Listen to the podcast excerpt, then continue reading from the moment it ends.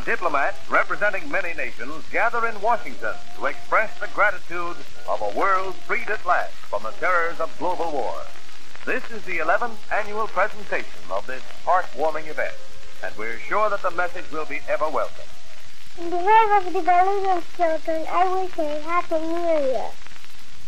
My good friends, a Happy New Year to all the people in India. Happy New Year from all the children in Denmark. Happy New Year from the children of Holland. Happy New Year from the children of Colombia. Happy New Year from the children from El Salvador. What people my sweetie Mary, I mean happy, happy New Year.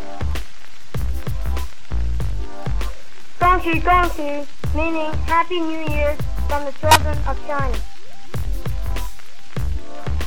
To the children of the world, we wish you all a Happy New Year.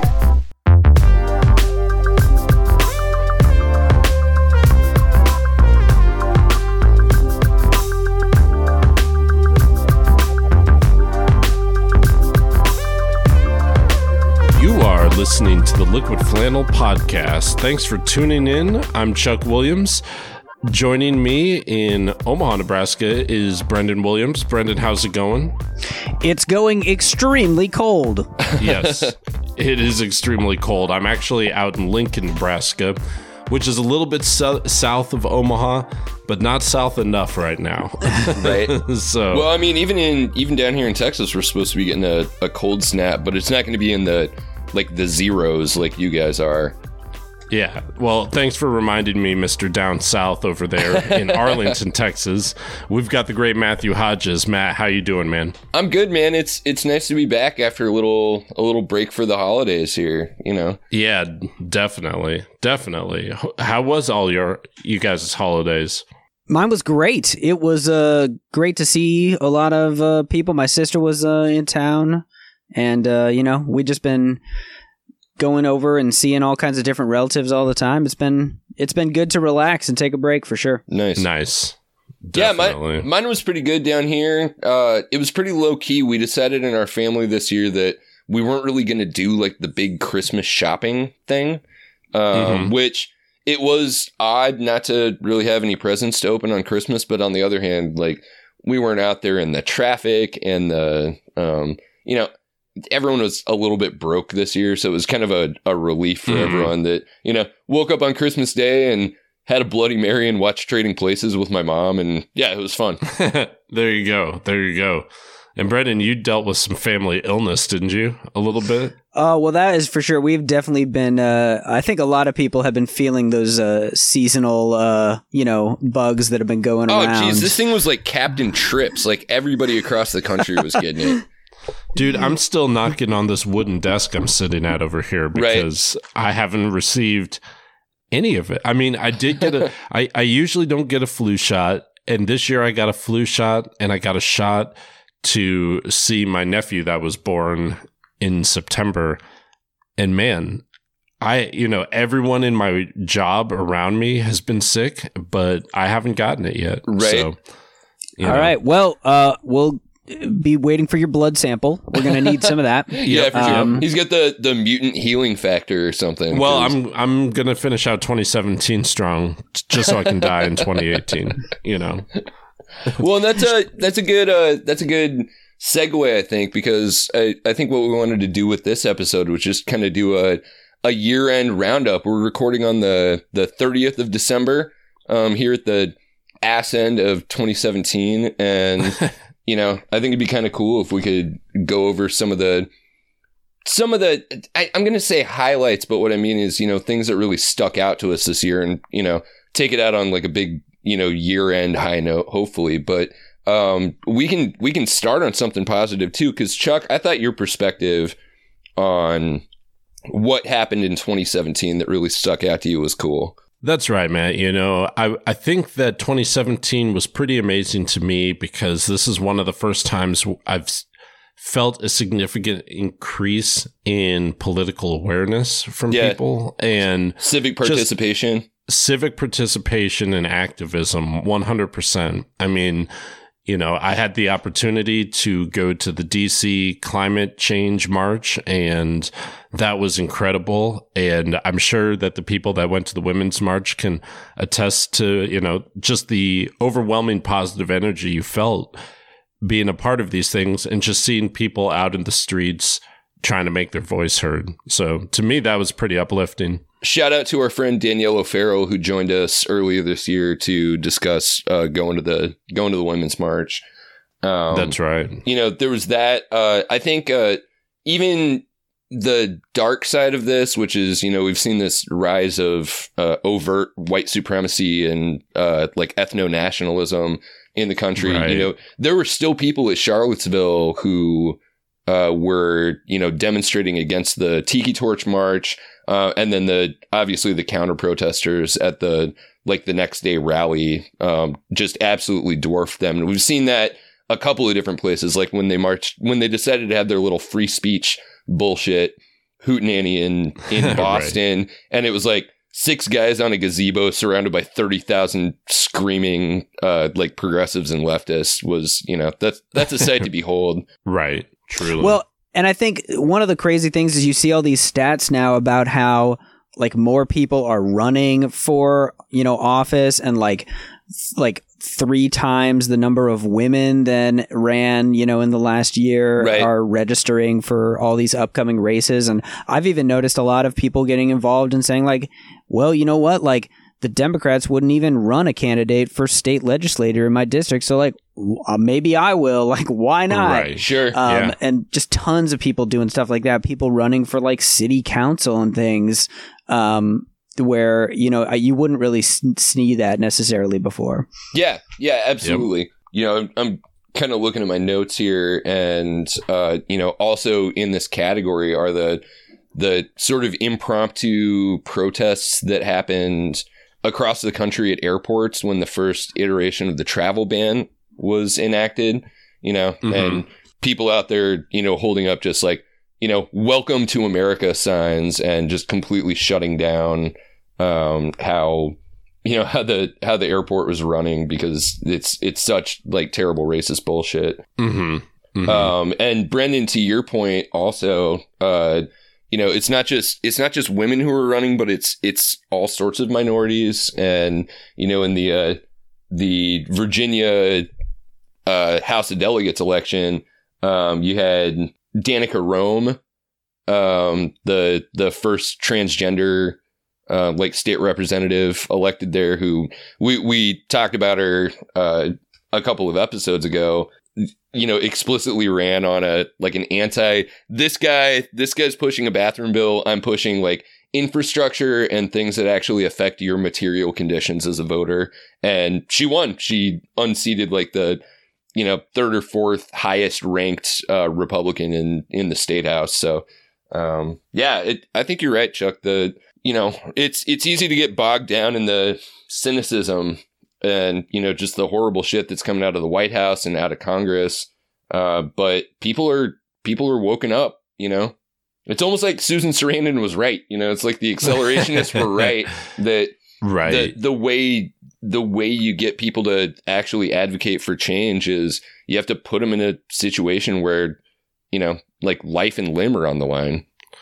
Well, and where, you know, education is a result. And shout out to one of our earlier guests, Qasim Rashid, this year, because I felt like he was doing a lot of that out on social media Absolutely. and, you know, definitely kind of a part of the re education of Americans to what it means to be a Muslim in the United States. So, you you bet. know, that definitely goes in with kind of the travel ban issues and those kind of things. So he's been on the front lines, definitely. Yeah, we had we had several guests this year who were who were getting involved in that kind of thing. Uh, there's Qasim, um, also uh, John Levitt, who joined us from New York to talk about his work with uh, doing specifically like messaging and education stuff with the the New York chapter of the the DSA. Um, we talked to Cooper Brinson, who's out there in Oregon, like literally defending um, Antifa and other, you know, leftist and progressive like monkey wrenchers, people who get arrested for um, doing things like the Standing Rock protest or something like that. And that's, That's the work right. that he does. So, yeah, I mean, you know, we've we've had the the pleasure and the um, blessing of being able to host some of these folks, and I, I think that's accelerating. I think going into the 2018, you know, it's an election year and everybody is all fired up. I think there's going to be a lot more opportunity for us to highlight that kind of story. Yeah, definitely. Well, I'm looking forward to that. Also, Nestor too. You know. Oh yeah, Uh, Nestor. Yeah, Nestor with the the Nebraska Antifa chapter. Yeah, who were interviewed by Newsweek.com as well. Those guys are really active, or fellas, you know, Yeah, guys, gals, uh, gender neutral. Sorry, absolutely. Comrades, Chuck. Seriously, Comrades. comrades. There we go. there we go. But yeah, so th- it's been it's been a great year looking back on it in terms of you know the people that Liquid Flannel have been highlighting throughout the year, throughout this Right. inaugural year of uh, the Trump administration. right. Right. Well, So- and, and I think you know, in in some ways, yeah, there was a lot of cool stuff this year. If you if you dig for it, If it you a dig, little we're, we're trying to put the blinders on, Brendan. it all it all is no no I, I think that's that's a fair point because it is all largely in response to you know there was some there was some truly Right. awful shit that happened this year you know Well, and I think uh, uh, the perfect example of that is when I was like, "Oh yeah, we'll do like a year-end wrap-up episode." I'll look back and like just be like, "What were the top headlines of the year or whatever?" and stuff like that. Yep. And get PTSD. yeah, well, like one of the number one things was like, I forgot this even happened. Um, and it was when it was the Hollyweed sign right yeah yeah, oh, that was so good. It was when that seal bit that girl. Woo, that was crazy. right Um, right. there was a there was like a baby giraffe or hippo born someplace When Seal, the uh, star singer yeah, uh, with the hit song "Kissed by a Rose," yeah now you've been kissed girl. by a rose and just bites your Yeah. bites your throat out. bit by a rose. yeah you don't. You got to give Seal space when he's performing. You. Seals Right. Seals turn into an actual cannibal was a surprise of 2017, but it didn't even like hit the radar. It was like the it was like how the Pentagon admitted that there are aliens out there, and everyone was like, "Come back next year. We're too fucking busy for that." right. right. So, but so here's the headline. So, uh, Trump reveals highly classified information to Russian foreign minister and ambassador regarding uh, undercover spies uh, from uh, countries that are our allies. Oh God, is that the one Um, where he was like during a public statement? it was like, "And I know everyone thinks that it was Israel that told me this, but it wasn't Israel." yeah, exactly. Right. Right. Yeah, that was like I. I was like I Standing next to Netanyahu.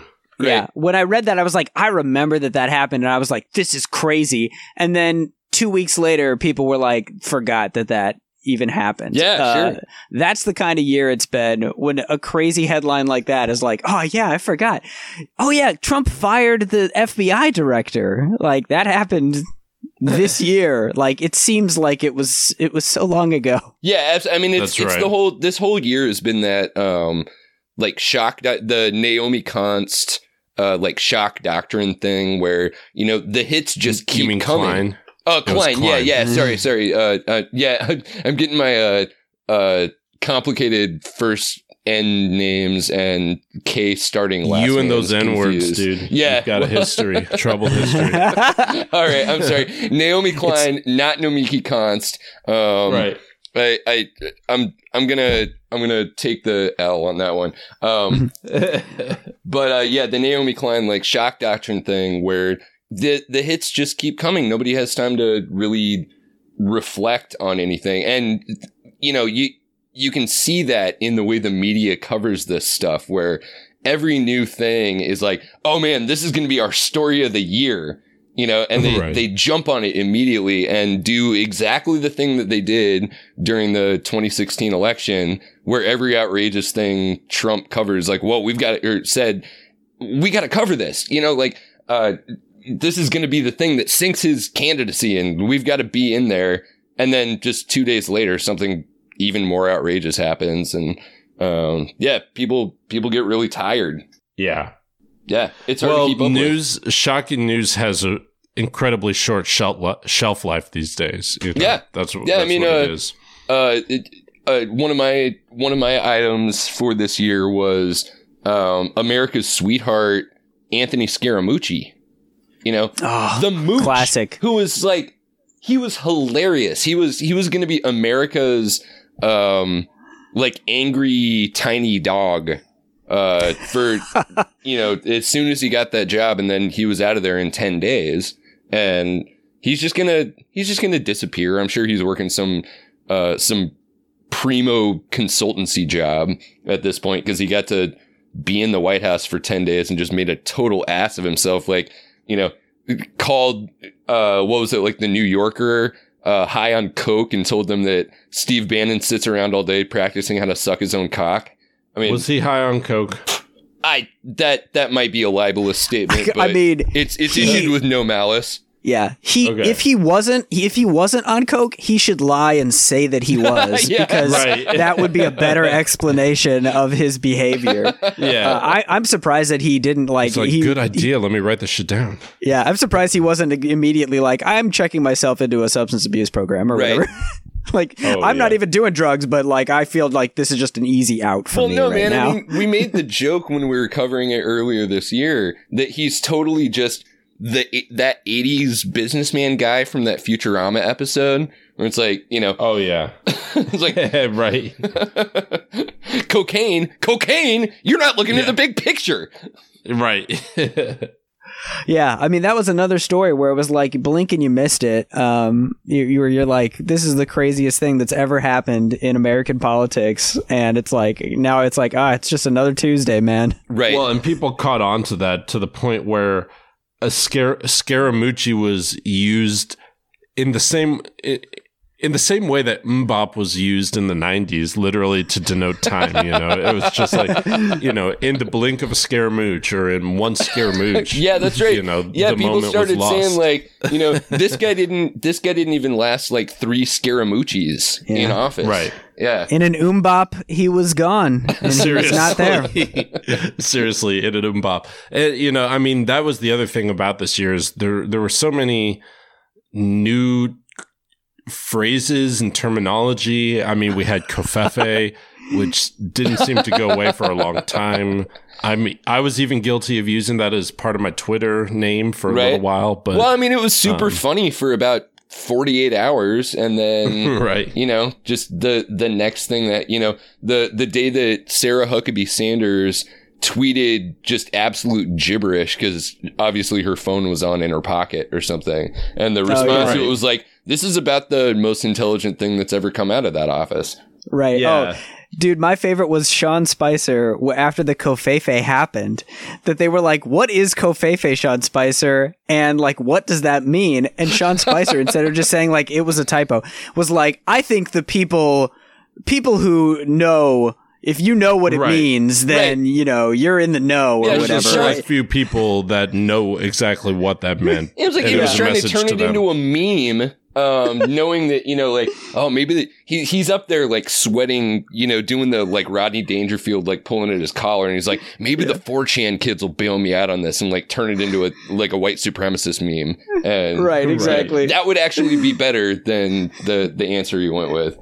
Well, and I think it is amazing that they will say like, yes, Trump's tweets are official statements like from the from the president. Like they are his official public statements Right. uh, from you know him him as the president. Um and yet he still will like typo things and delete them like five times. And it's like you can't do Right. that. Like you can't delete your public statements. No, that shit's going into your presidential library. He's like, really? It's going to be me. archived.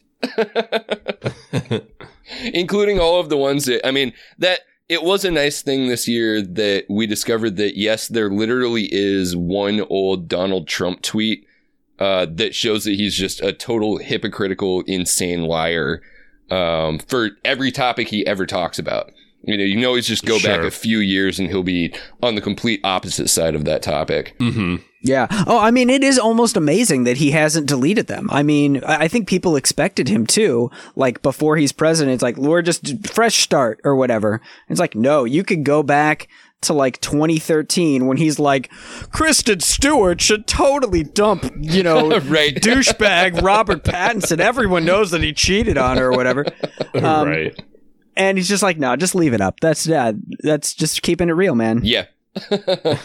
well, uh, before we take a, a brief break, Chuck, to your point about political engagement and um, civic activism and um, the the kinds of demonstrations that we saw across the country, I think we shouldn't leave out uh, the Juggalos. Oh, geez. Yeah. Um, not sure, not sure why they demonstrated. Not sure exactly what was going on there. Uh, no, we know why they demonstrated. Well- they told us why. because they were they were protesting, man. They were protesting their FBI designation as a Right. gang. Right. As like a dangerous gang, in fact. Yeah, Not- seriously. Yeah. Um, which I, I kind of agree with the jugs on this one, man. Uh, Yeah. It's yeah, I don't really think they should be classified as a dangerous street gang. Right. Yeah. yeah, they're. I mean, they're they're really only a hazard to themselves, and even then, it's like you know, it's it's good natured fun. That's right. fine. I mean, I, I feel like people who do like backyard wrestling are probably much more dangerous. Or like those people who are those people where they like buy like just a ton of guns? Like those people maybe are maybe a little bit more dangerous than people who just listen to white rap. Oh yeah, yeah, totally. The uh like the real world version of uh, Reba McEntire in Tremors is like nowhere near as cool as Reba McEntire was in Tremors. It's like way scarier. There are probably some really bizarre political beliefs and like religious Mm, practices wrapped up in all of that. Well, you won't be singing that tune when the tremors come, buddy. You're be- The graboids, thank you. sorry. Let's keep it scientifically accurate. For well, let's sure. take a break. We'll come back with uh, some more some more uh, uh, chart topping hits from the year of our Lord 2017. We don't see anything, Val. Know what the hell are you talking about? Over. Bert, they're under the ground. They're under the ground. They can dig like a son of a bitch. Big monsters underground. Now get out. Hurry!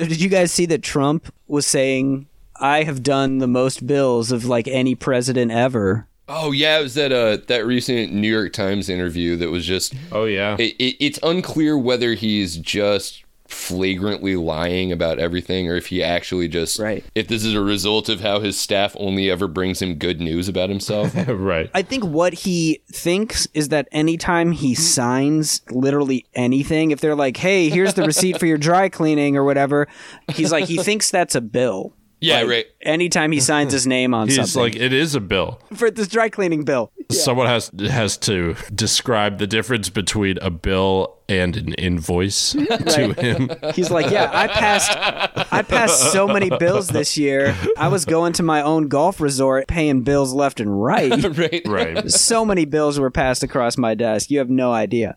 Hundreds of millions. Let's look back on his actual bills. So he tried to do a bunch of executive orders. Some of them, like the travel ban, like kind of worked a little bit. A lot of them were just nothing. Where he was like, "I signed an executive order to build the wall." Right. So, like, mission accomplished. Yeah, I mean lots lots of uh lots of unfunded mandates coming out of that office for sure. it- early on in the year they were like all right easy let's get the easy stuff out of the way first everybody knows that the main republican goal here is to repeal obamacare Yeah. Yep. and then trump was like well no repeal and replace remember we're, we're going to repeal it and replace it Sure. big campaign trail promise. probably Yeah. on the same day, you know, if not the same hour. They were trying to get that one done and they just couldn't quite get it across the finish line. And like, I think that was a huge deal. I mean, I don't think anybody expected coming into the Trump administration or any Republican administration that they wouldn't just repeal Obamacare. I mean, they have literally been saying that they were like, for day one, that's the first thing we're going to do.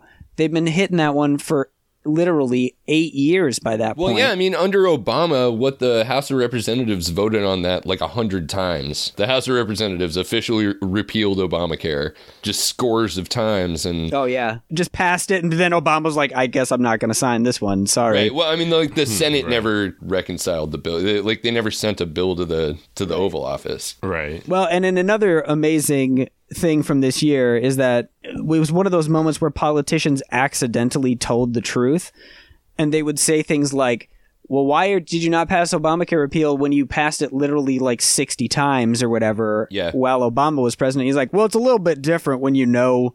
What you're doing is like actually gonna have an impact When on you know stuff. it's actually going to happen. Right. yeah, Right.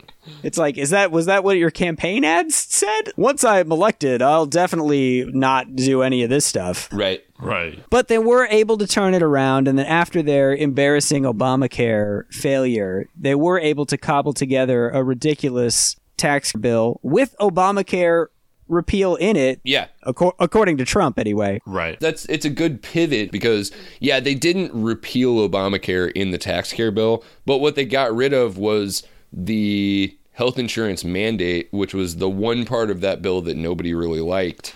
But it's also the only thing that it's the keystone of that legislation. Like all of the other stuff doesn't work if you don't have a bunch of healthy people who have insurance. Right. Now you don't have to. There won't be a tax penalty for that. where they did not repeal the pre-existing conditions ban. So technically now, I mean after this tax bill like st- is enacted and people will be able to say like no I don't want any health insurance and there's no penalty for me not having health insurance. If they get sick, they have to go and then the people have to say like, "Well, I guess we have to give you health insurance now even though you have this pre-existing condition or whatever."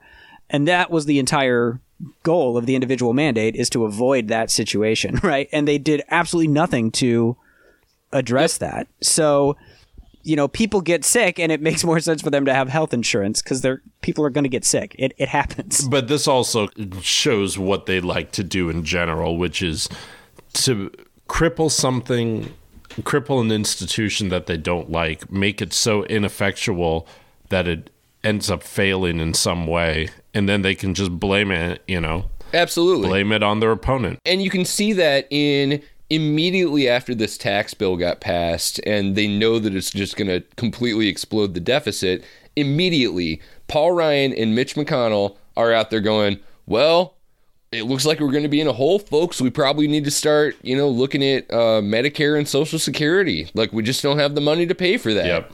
Austerity. We're going to try the state of Kansas austerity model, which worked out so fucking brilliantly for, for them on a nationwide basis. And Well, it did work great for Sam Brownback because he got a promotion. yeah, So, right. You know, yeah, exactly. It's great how it works for those those people at the top. It's it's amazing how it does so well for them. Right. And it's true that you can look at his his legislative achievements, what Congress actually got done in the first year of his presidency. But what they did get done was this major piece of class warfare, you know, just funneling more and more money upward. And that matches the stuff that kind of did fly under the radar, which is all of the regulatory changes that have been made that is actually under the the executive office. It's in the the administrative kind of the the fourth branch of government, the unofficial Right. fourth branch. So you know, just some highlights from that. Got rid of a rule that barred employers from taking their employees tips.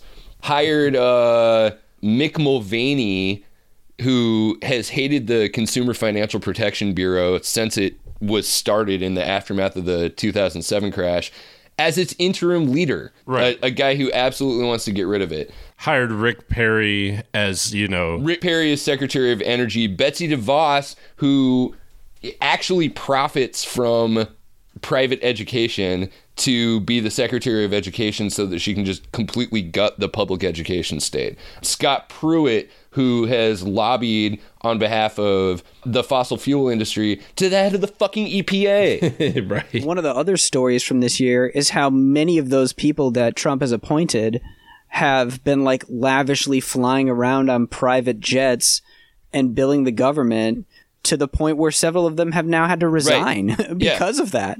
After you know failing at accomplishing anything in their in their jobs except cause a bunch of infighting in these organizations that they're supposed to be running but really their entire role is to just run them straight into the ground. Oh yeah, absolutely. I mean, under the same administration, yeah, okay, so we we got rid of the the one mechanism that made the closest thing that we had to people being covered by health insurance reliably work.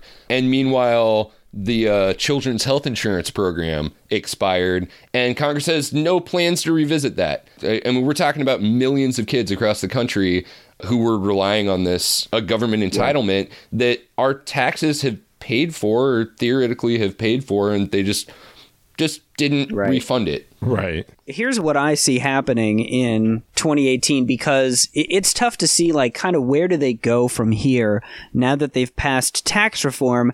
You mentioned that Paul Ryan was saying like, "Oh, we need to get entitlement reform on the agenda and start slashing Medicare and Medicaid." But then Mitch McConnell from the Senate side came out and was like, "Yeah, there's not a lot of appetite to start doing that in an election year." Oh yeah, to be the party running on cutting benefits for like old people that's not a good look No. so it's unclear what they're going to do but there i think it's very possible that republicans could start coming to democrats and saying hey let's get together and pass the children's health insurance thing and hmm. then democrat and then republicans are going to go out there and being like see we're the Yeah. best we saved it or whatever it's all thanks to us And Democrats are absolutely going to fucking take the bait. They will do that because to them, they can't think. it's like they care about children Well, no, it's, so it's, such a it's weakness not that though. Like because there there are procedural moves that they could do. They could they could build uh, like a DACA Right. reinstatement into the children's health insurance plan, and then campaign For on sure. it. You know, it would never pass. and then shut down the government or Yeah, whatever until they pass Absolutely. it. Which is what they should have done. That's the other thing, though, about Democrats is that they promised that they were going to shut down the government if there wasn't provisions for DACA, and then they went ahead and decided not to shut it down. Right. They're like, Kick well, the can down the we can't shut the government down. I mean, we just can't do that. It's like, but your opponents will. Yeah. And so you're just giving them all the power. Yeah. Way to lose. See, the Democrats are waiting for the day before tax day to shut the government down. It's all about timing, man. right. That'd be great. Chuck, what you're describing is a term that I've heard thrown around a lot lately, which is called unilateral disarmament. Yeah. Where one side is like, this war is ridiculous. We can't keep doing this. And the other side's like, oh, this is going to be really easy because they're not shooting back anymore. Yeah. I want to get into, in our last segment, maybe do a couple of predictions for the new year. I think that's all the bad news out of the Trump administration we need to handle for this because there was some good news on the front of cool media this year or things that happened in the media. And I wanted to lead off with Chance the Rapper, who because the Grammys kind of relaxed their rules on, you know, you don't have to be a signed artist to win a Grammy. One walked away with three Grammys, and he's like relative household name at this point for some actually outstanding music that maybe wouldn't have gotten to us otherwise because he just decided to release it online. Right. Right. A good year for uh, people of color in media generally too.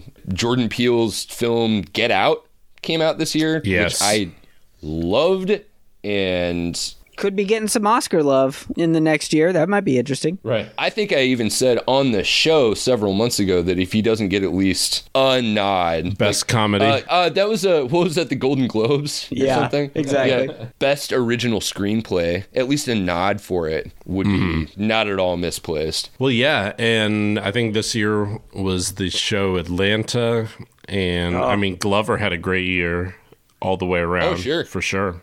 A lot of artists, so yeah, there definitely was you know some great entertainment going on.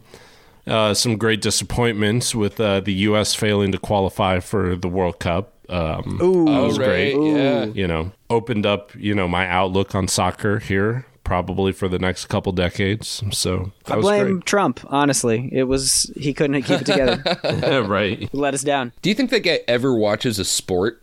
He doesn't seem like a sports fan to me. Oh yeah, he he took his son to a game and like abused him before a game or something. Not not a soccer game, but he he only takes his sons out in public if he has a chance to publicly humiliate them. It doesn't matter what the event is. right. Yeah. Like, hey, I mean, Obama used to fill out like his uh his Final Four brackets and stuff, you know. But Yeah. like I've never heard Trump say anything about sports that wasn't in relation to people kneeling at NFL games. Well, he's a big fan of golf and tennis and those kind of sports. So Yeah, well, and it's going to be interesting because in 2018, Russia is supposed to be hosting the World Cup. I guess Trump's probably not going to be going to that one, but maybe, you know, he does like to travel to Right. Russia. And they're having the 2018 Winter Olympics in South Korea. Yeah, that's right. So that's going to be a real exciting Yeah. watch, uh, you this guys. weird threat from the White House that no American athletes would be participating in the 2018 Winter Games, and everyone was like, "What? Yeah. That sounds like a bunch of bullshit." Like, aren't we best friends with South Well, Korea? You know what? Russia has been pretty much banned from those winter games because of the doping Right. scandal. Right. So Trump is almost being like, in solidarity with Russia, who is my BFF, we're also protesting these games. So Yeah. that would be pretty nuts if he went as far to do something like that. Mm-hmm. Here's one for me that just occurred to me. I think a thing that happened in the year 2017 was the death of the word scandal. Oh, it's because of that Shonda Rhimes show is getting on in yeah. years, you know? I was thinking more because this stuff happens all the like everything gets labeled a scandal at this point. So it becomes this euphemistic language where Russia got banned over a doping scandal. Like no, Russia got fucking banned because they had people who were taking like human growth hormone and whatever they gave Wolverine in the like Weapon X program. Jesus. Right. Super soldier serum. Yeah, Yeah. yeah, absolutely. I mean, they Gamma it- radiation it's not, to it's all not of a them. doping. It's it's a scandal, I guess. But that's such a, a bloodless way to Right. put that. You know, what happened was they were trying to build Terminator cyborgs to go and compete against regular human beings who actually, you know, like take care of their bodies and drink. I don't know what kale smoothie in the morning or something. right. Well, and one of the crazy things too is that the the language it's like the media wants to use this language where they just say like, "Oh, it's a scandal." Like, let's not like get into the details or whatever. or they think that the word scandal even carries Right. any weight at this point. But like every other day is a scandal. Right. And it's like you can't just say, "Hey, it's a scandal," and then not explain it because people go to the news to try to learn this stuff. And I think the kind of the sexual harassment stuff that's been happening with kind of the Me Too movement Sure. has suffered from that as well, where they're just saying, well, so and so resigned in a sexual harassment scandal or there were accusations, and they just leave it very vague. When then you go online and you read Right. like the actual documents about the things that happened, and you're like, they didn't say this at all. You know what I mean? Like there are Right. some mm-hmm. crazy things that are happening in there, and it's like I don't know. Yeah, who was it? Like Matt Lauer had like a supervillain like automatically closing door for Oh, when he yeah. when he invited like interns into his office to make them like take their tops off or whatever. Oh, Yeah, yeah, horrifying things, and it's like they just they don't have. They feel like it's indecent to actually like say what's happening, and I think that is is slowly changing and is going to have to change, especially as we get more of these claims starting to come out, and that it starts to get weaponized, kind of where you know now they're saying like hey well we can just accuse anybody. And they're they've got organizations like the trump funded project veritas with james o'keefe trying to get out there Yeah. literally create fake news or whatever Yeah, right. I mean, if if they find somebody who's like he's basically James O'Keefe, except he doesn't constantly trip over his own dick, it's going to be a serious problem. right absolutely if they cover their tracks just 10% more uh, where it's not so blatantly obvious Well, yeah, I mean, and that's part of the thing. James O'Keefe's been around a while. Project Veritas has been around a while, but 2017 was definitely kind of the year of the fake news really stepping out into the main stage. Well, I mean, like alternative facts was one of those hashtags Right. that trended for 25 seconds before the next most ridiculous thing came out. Yeah. Well, and I think it, it was kind of funny to see that PolitiFact does their like Lie of the Year award, and this this year they gave it to Trump saying that Russia is fake news. They were like, "This is not fake news. Like this is a real thing. That there's a real investigation that's mm-hmm. really happening.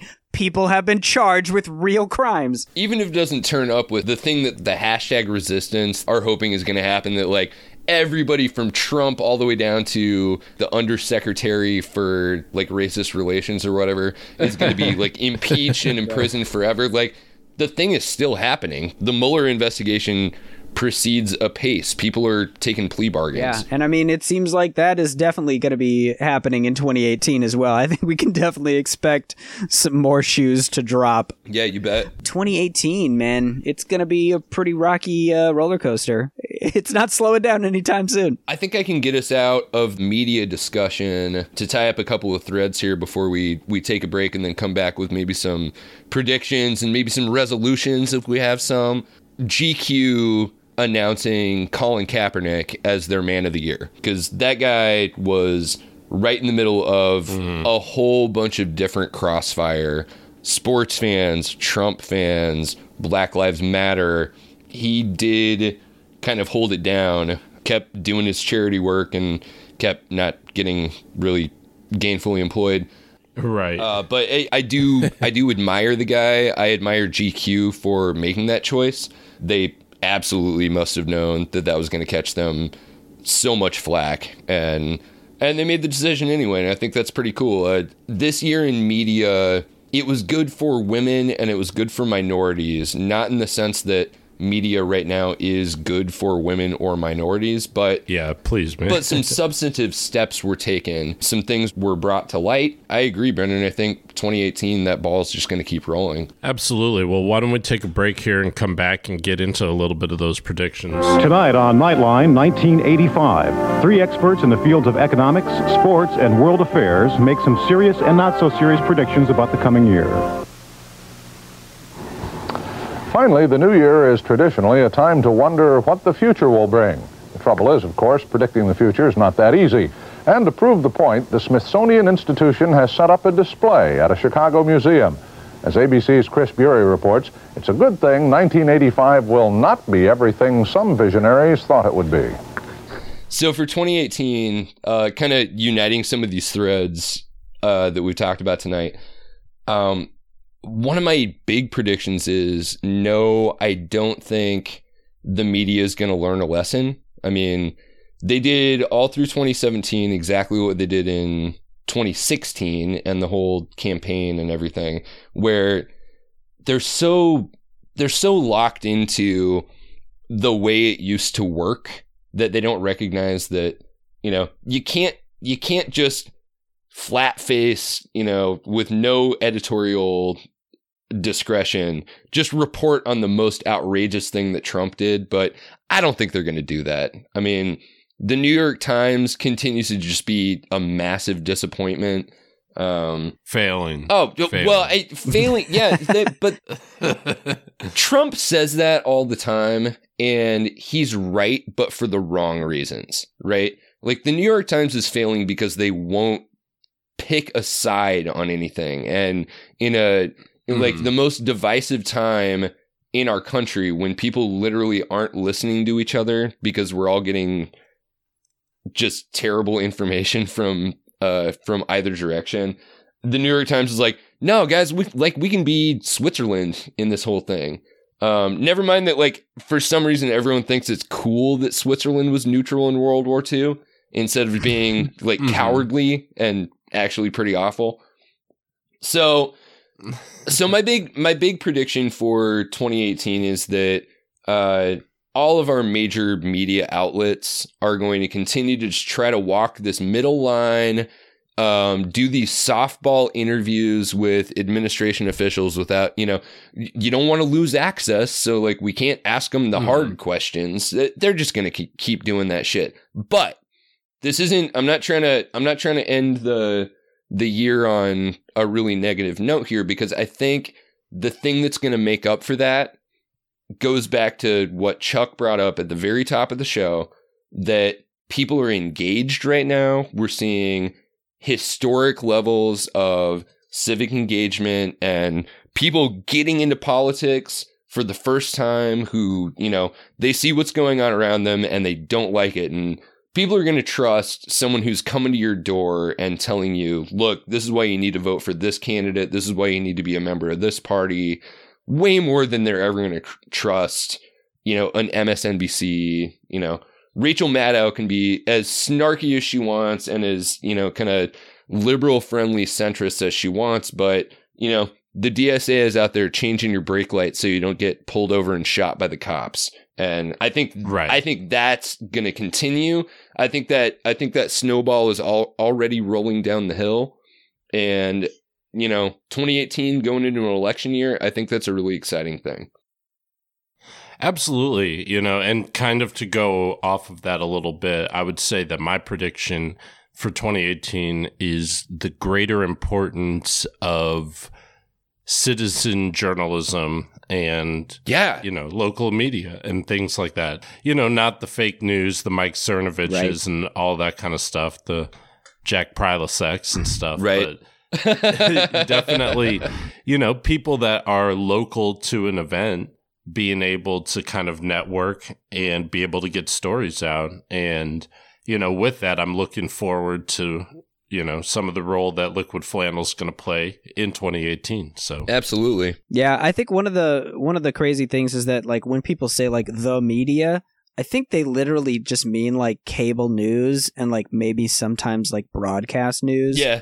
And Right. Hollywood But that- probably. But right, I mean cable news. they're not broad- talking the associated press Right. or reuters Yeah. you know. right, exactly. Like So- broad broadcast news and stuff is is okay sometimes. Like PBS does a good job, but like cable news, like just all of it is just bad. Like any 24-hour news network is just going to be bad because how can you talk about anything except for vapid breaking news nonsense where you don't even know anything just all day long every day? Well, especially when you're obligated to have sponsors and you're obligated to be producing content and content that gets ratings. you That's know. right. And So- also those sponsors are also and sometimes the owners of those networks have Right. have financial stakes in say uh the the perpetual war machine, you know? Like or net neutrality. Yeah, yeah, absolutely.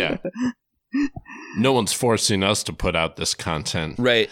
So In fact, they're asking us not to. No, just kidding. so I, I I don't think anyone can fault us for these predictions, but they also lend Sure. themselves to a couple of resolutions. And Chuck, it sounds to me like a resolution that you're making is uh is some stuff having to do with um like what what liquid flannel can do on that front. Well, you know, in 2018, I personally would like to take more effort to cover things that are more impactful on the local scene. We this last year in 2017, we've seen a lot of stories that have come out of Nebraska that have national impact, you know. Sure. Our senators are in the national news, interacting with the president.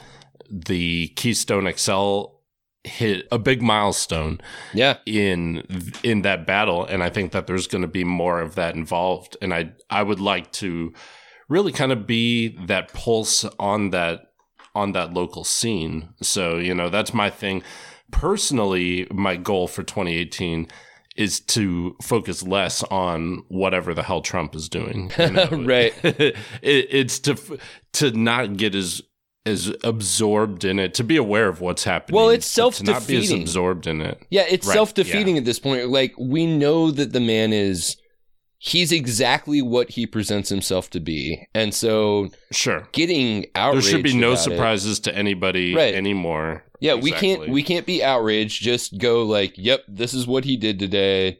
Here's what I'm doing." So so uh, on Yeah. that note, my big resolution for this year is I want to be more involved. I, I want to continue to do the the kind of journalism that uh, that we're trying to build here, and also be more involved with the actual on the ground local politics. You know, um, Yeah.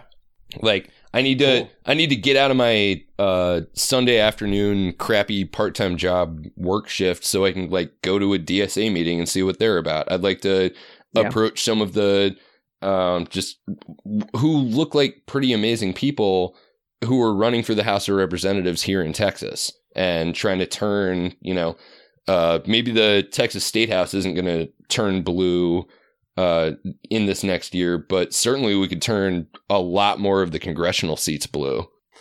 Well, and I think one of the things that was great this year, you had brought on Thor to speak with us, and he's running in Texas. So Yeah, I think I'm gonna have to check back in with the- him because I, I don't know if he ever did get his paperwork filed because I know the deadline Oh, just that's right. passed. But yeah. Well, I'm sure if he didn't, he put out a really dope CD that everyone should check out. absolutely, But uh, you know, I think it just released this at the end of this year too. yeah, that's right. The new uh, the new Thor and Friends album uh, with uh, Oh, yeah. friend friend of the Right. show uh, Thor Harris, who's great, and maybe we can get him back on in 2018 and let us know how the tour. well, maybe. going. Yeah, we definitely are going to get him back on in 2018, but we also need to get more people like him that are in- interested in running for things and kind of let them use Liquid Flannel as a platform for that kind of change that we we all want to see. Yeah. So, Uh, I think it's great. yeah. And then uh, on a on a personal level, I made I made a couple of other New Year's resolutions, but the one that I'm really going to try to stick to is I've always wanted to build a trebuchet, and I I think What the hell is that shit? oh it's uh it's it's like the count It's like a catapult. yeah it's the counterweighted catapult where it throws a thing with a sling. There's like a counterweight on the Oh. end of the arm. Um, I've been looking at plans, and I think this is going to be like my spring project to build a a trebuchet that I can carry around in my car and like huck a cantaloupe 300 yards or something. The only reason that I don't doubt that, that that any of this is true is because you live in Texas. well, I mean, we're we, they they've legalized uh, open carry for like machetes and stuff, but I don't think they anyone ever even bothered to make a law about like you know a, a medieval siege weapon. Do you have a permit for that? yeah, yeah, trebuchet? exactly. So, uh, so that's going to be my that's that's my resolution for this that year. Bobby this, Boucher. this sort of uh this hobby sort of thing that I've always had floating around the back of my head. Like, you know, 2018, that sounds like a good year to build like a medieval piece of weaponry. Um, it's better than me building a guillotine, which may end up happening in 2019, and I guess we'll see. Right. Well, I guess um, you know, for my prediction, I think one of the things that we're going to see a lot of in 2018 is the Supreme Court um, taking more of Uh, the attention. I think they're going to be coming up with a lot of crazy cases. Yeah. They have that like can you refuse to make a cake for a gay couple, a wedding cake for a gay couple Right. court case coming up. And I also think with Trump and Congress maybe not doing so many things legislatively that it might be challenging for them, a lot of the impact of what people actually see happening is going to be coming from the Supreme Court and a lot of the decisions about, you know, lawsuits against Trump and things like that that are coming up Sure. um, and you know Trump's executive orders and all these court cases that are coming through the system now. Um, that's going to be some really exciting stuff for sure. Second prediction, maybe like the end of the world. It's like it's one of those Right. two things is going to happen. Well, and, and on your on your first one, you know, uh, one thing that reasonably could happen in 2018 is a genuine constitutional crisis where the president is under invest under congressionally sanctioned investigation for high crimes and misdemeanors, you know, impeachable Right. offenses, and he decides that he's just going to disband that entire. You know, these are rumors that have been uh, Right. sweeping around for a little while, so that could be really cool. Me personally, I'm looking forward to uh, when James O'Keefe puts on like a fake mustache and gets a fake law degree and embeds himself as a law clerk for like Elena Kagan to demonstrate that she's actually, you know, like uh, she's got like a misandrist agenda and wants to like, you know, uh, make makes a joke about how like circumcision should be mandatory and you know I think he's gonna he's gonna go. He's gonna start clerking for one of the, for uh, Elena Kagan, and he's just gonna like dress really provocatively and see if she can sexually harass him, and he could just take him take her out in a sexual harassment scandal. Like it could happen, man. That's my prediction. oh man. He's like go. he's a he's he dresses up like a Supreme Court justice, but with like a body like a form fitting body robe or something. like walking by her and stuff. They're like, wait, He's like, "Oh, you did get that new Supreme Court robe." Oh man, yeah, he ends up he ends up looking like a like Dennis Reynolds in that It's Always Sunny episode where he like designs the dress but can't find a model that's busty enough to fill it out. Yeah. So he like glues a couple of like halves of uh like a foam volleyball onto the top of his his body. he comes in where wearing like a Supreme Court like roller derby outfit to get her like all hot and bothered. but yeah, I mean, yeah, that's going to be interesting. I think. Do you guys think that Trump tries to fire Mueller in the next year, or is he just giving up on that one? I mean, it could happen, man. Well, I don't know that that New York Times article, the the interview he just gave, he's like, people like you know even Democrats are saying there's nothing there, and it's like, well, no, that's that's not true. Like zero Democrats have said that there's nothing there. In fact, like you you realize that some of your associates are plea bargaining and probably cooperating with the prosecutors here. Um, yeah, Right. Those were like just low level campaign managers. Right. They, I, we had they had very little to do with Right. anything. Yeah. He was just a low level head of the national security. yeah, he was just, he was a really low level top advisor on national security. on my cap on my cabinet Yeah. and campaign. So yeah, I mean, I feel like he he could try to do it if he gets desperate enough, but I mean, he has to know that. I I, I feel like ah, even the Republicans will have to. They can't be down. Well, a lot of them will be okay with it, but a lot of people, like Ben Sasse, is not gonna. Ben Sasse is gonna be like, this guy needs to go. I mean, I think Ben Sasse is gonna start calling for impeachment. Well, if yeah, I mean, Trump tries to fire Ben- Mueller. Mm, Ben Sasse is like the uh, Not he- so confident. he- Ben Ben Sasse is like the corn from from the great state of Nebraska. He blows he he he bends whichever way the wind is blowing. You know, like that guy. Yeah, that guy's gonna try to. You know, this is my this is my like uh you know 2022 predi- or 2024 prediction. Like Ben Sasse will be on. He'll at least be up for like vice president. Right. Well, and I think yeah, it just goes to show like even uh we talked about this before the show with Marco Rubio saying like man that tax bill wasn't that great, you know. I wouldn't have voted I, I mean I did vote for it, but I would have if I had a magic yeah. wand, I'd I would have done it differently. You know what? What surprises me the most about him using that figure of speech is it seems like if that's the way he's gonna go, he would have tried to appropriate some of the like hashtag resistances. Like if this were Hogwarts, I would have used my time turner to. That's a good that's a good strategy. yeah. Yeah. uh, and plus, I mean 2018 like it's going to be the election, we're going to get those amazing election ads. Uh, they've already got that guy who is trying to run in primary, Paul uh, Paul Ryan, Paul Ryan, who yeah. uh, is literally now on Twitter just being like, "I'm not saying I hate the Jews." oh yeah, no, he's using the parentheses. but I hate all non-whites. Is what I Paul is what I meant to say. Like, just to clarify, and it's like, oh, geez, even Steve Bannon's like, I never, I hated, I always hated that guy. Right? Yeah. Even though that dude was a contributor to Breitbart, Right. Which like- it's like two days ago. He was like, "That guy's my best friend. I'm behind him 100." percent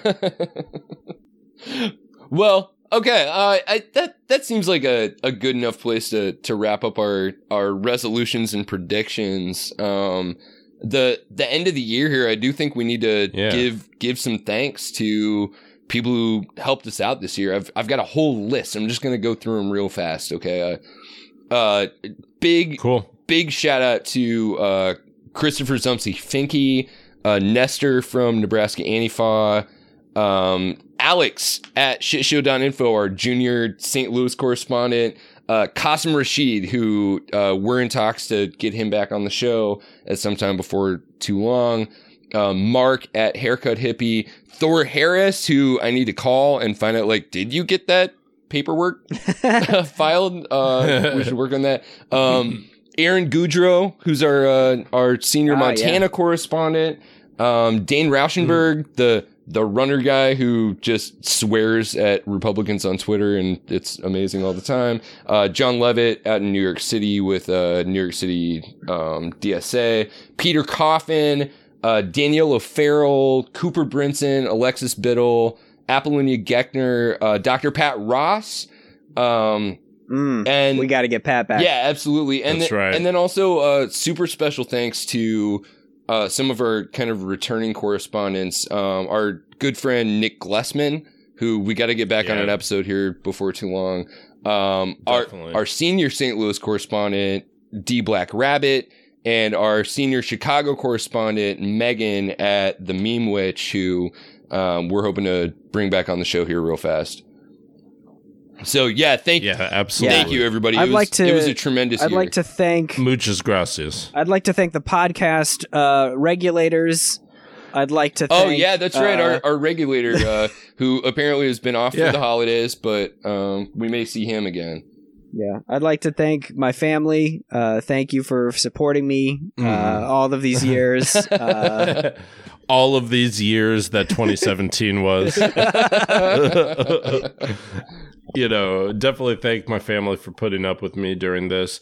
Uh, special shout out to uh, Brandon and Parker over at Omaha Talks podcast and uh, for collaborating with us and looking forward to big things in 2018 with you. You bet. Yeah. So uh, in 2018, you guys, um, we're gonna keep making the show, right? I I think uh, I think the goal, I Oh, think the the show resolution is to we're gonna try to keep bringing you the guests that keep you coming back, interesting people doing interesting stuff that speak to your interests, and um, we'll keep. You know, kind of messing around with the format a little bit, do some stuff that's fun, do some stuff that makes the show even better for you to listen to, and uh, I'm hoping that at some point we can also, uh, you know, do some more of these kind of spin-off uh, investigative journalism pieces, like the really tremendous piece that Chuck did on the Keystone XL pipeline and the protests and everything. Yeah, and looking forward to uh, fans reaching out to us and letting us know what they'd like more of. You bet. Um, you know, thank you to the people that have given us comments and looking forward this year. We've got some ideas, including ideas about education and the state of education going forward in the Trump administration. So, you know, we're looking, we're putting together those kind of things and looking forward to doing more types of pieces that mean something to all of you. So, Hell yeah. So uh, you know, as we as we wrap up the year, you know, we've we've kind of spread out to different social media platforms, but people know they can engage with us. We're on Facebook, we're on Twitter at liquid underscore flannel. That's right. Uh, we are another thing that we're looking forward to maybe doing is having a bigger YouTube presence this year. So, but we do have a YouTube. You can check us out there. Yeah, we've we've Uh, never enjoyed anything more than uh, the the quality of YouTube comments. So right. Absolutely. There is hope though. Um, but yeah, SoundCloud, iTunes, you can definitely leave us a comment over there. And you let us know what's up over on Twitter individually. You can follow me at Shaggy2Trope. Brendan, where can they find you? they can find me at Brendan Williams with one L. And Matt, where are you at? I'm still at Matt the Great with a W. yeah, thanks for tuning in, everyone. Have a safe and happy new year. And we look forward to coming back and joining you all very shortly in January. see you Should next old acquaintance, Acquaintance be, be forgot and never brought to mind? But old acquaintance. Should all acquaintance be forgot and never brought to mind? Should all acquaintance be forgot and the days of old lang syne? For old lang syne, my dear, for old lang syne. We'll take a cup of kindness yet for the sake of old